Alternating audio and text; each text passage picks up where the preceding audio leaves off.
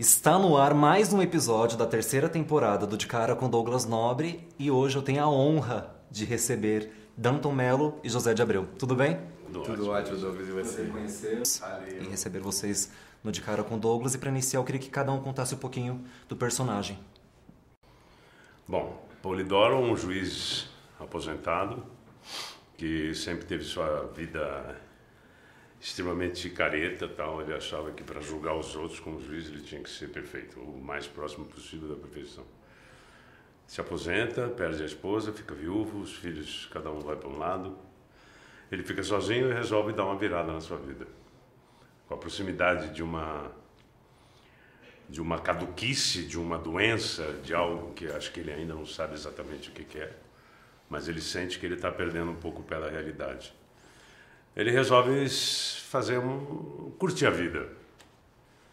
Como da janela dele ele vê uma boate de striptease, ele compra a boate e resolve mudar de vida, sendo dono administrador de um, de um lugar desse. E eu faço o filho, o Paulo, que é um, um músico frustrado. Ele, ele é um cara sozinho, um cara que no momento mais difícil da vida dele, que foi a perda da mãe, teve uma briga com, com o pai e se distanciou. Então assim, eu vejo ele, eu vejo ele como um cara sozinho, um cara triste, um cara que não sabe muito bem o que, o que fazer da vida. E, e quando ele, quando o Polidoro começa essa né, começa a ter essas crises, a, a minha irmã resolve interditar e a gente numa audiência é, eu não opino, enfim, eu, não, eu quero que ele, que ele faça o que ele quiser da vida. E aí o juiz obriga os dois a conviverem durante um período, né, durante três meses, para que o Paulo também possa opinar. E com isso eles se, eles se reaproximam, porque aí ele vê a fragilidade do pai, vê que o pai realmente precisa de ajuda, é, e aí eles se, eles se reencontram né, e tem um desfecho emocionante. Né? E qual que é a sua emoção, José? De, a cada convite que você recebe de, um, de uma produção, de um filme, você que já está com 50 anos de carreira, esse já é seu 27 filme, acredito que tem muita história para contar. E qual que é a sua expectativa, a sua emoção em cada convite que você recebe de um filme? E ainda mais esse que estreia no dia do seu aniversário, né? Dia 24. É, na realidade, tem muito pouco filme brasileiro com bons papéis para minha idade, né? É uma coisa. Acontece. De vez em quando aparece um como esse que eu não estava nem muito. Foi um momento da minha vida que eu não estava afim de, de, fazer cinema, de ficar no Brasil, eu estava morando fora. Mas o roteiro é tão bom, me pegou de cara, assim. Personagem muito difícil de fazer. Em escola de teatro costumo dizer que os personagens mais difíceis de fazer são bêbados, velhos e loucos. Que parece fácil você entrar e fazer, mas é onde a gente quebra a cara que se você não faz a full, ninguém acredita. E se você faz demais, você cai no ridículo. Então você tem que caminhar ali em cima de uma linha tênue. Mas o diretor, o Thiago, me ajudou muito toda vez que eu estava passando. Ou se eu ia menos ou se eu ia mais, ele me segurava. O Thiago é um diretor de muita sensibilidade Sim. artística, manja, já fez tudo, o primeiro longa dele como diretor, mas, diretor, né? mas já, montou, já foi editor, produziu. produziu, já fez fotografia.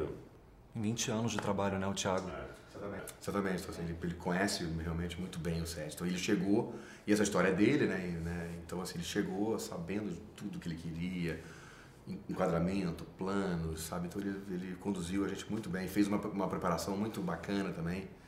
E, então quando a gente chegou no set, ele hum. só ia né, dando uns, ajustes, uns pequenos ajustes. E é um tema muito específico e, e, forte, o que infelizmente a gente vive hoje, né? É uma realidade que a gente vive hoje. Sobre o abandono na terceira idade, sobre a frustração com a família. Então, é. Uma coisa que a gente nunca pensa é que a gente também vai ficar velho, né? É. é. E a gente, toda vez acho que pensa, vem essa coisa assim de, ah, meu pai ou meu avô ou meu tio, sei lá, tá cagado, tá caduco tal. É, depois desse filme eu comecei a pensar, eu, um dia eu vou chegar lá, todo mundo vai chegar lá. É. A outra opção é morrer. Ninguém prefere morrer, ninguém prefere morrer. O importante é, é ter, é passar essa mensagem de ter alguém para dar um, para dar um abraço, né, para estar é, junto no momento que precisa. Porque família é o que a gente tem de mais importante, né? Então assim a gente tem que valorizar isso. E eu espero que, que o público, enfim, Pense nisso, o Rodrigo reflita Fonseca, sobre isso. um crítico, ele falou isso, que é um filme de serviço. Vai ajudar muitas pessoas que convivem com pessoas mais velhas a entender o mais velho, mesmo caduco, pode ser uma pessoa muito interessante. Talvez fique mais interessante caduco. No caso do meu personagem, sem dúvida. Esse Polidoro, antes de, de ficar com Alzheimer, ele devia ser um chato de galocha. A loucura deixa ele muito mais interessante como ser humano. E o filho percebe isso.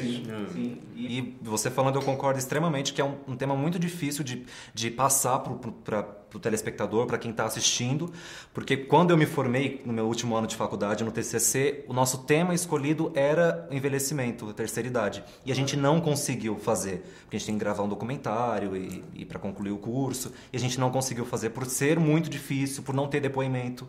E a gente trocou por, sobre infertilidade. Então é um tema muito bacana mesmo. E para finalizar, convidem o pessoal para estarem assistindo o filme nos cinemas. Antes que eu me esqueça, um filmezinho que vai fazer você rir, vai fazer você chorar, vai fazer você pensar, vai te divertir. É isso que a gente vai espera, te emocionar. você pensar, refletir, né? Filme que fala de família, de relacionamento, de amor. Então, assistam, vão nos prestigiar. A partir de 24 de maio, no cinema perto de você. Antes que eu me esqueça, Esse foi mais um episódio da terceira temporada do De Cara com Douglas Nobre. Não se esqueçam de curtir, compartilhar, se inscrever no canal e até o episódio da semana que vem. Tchau!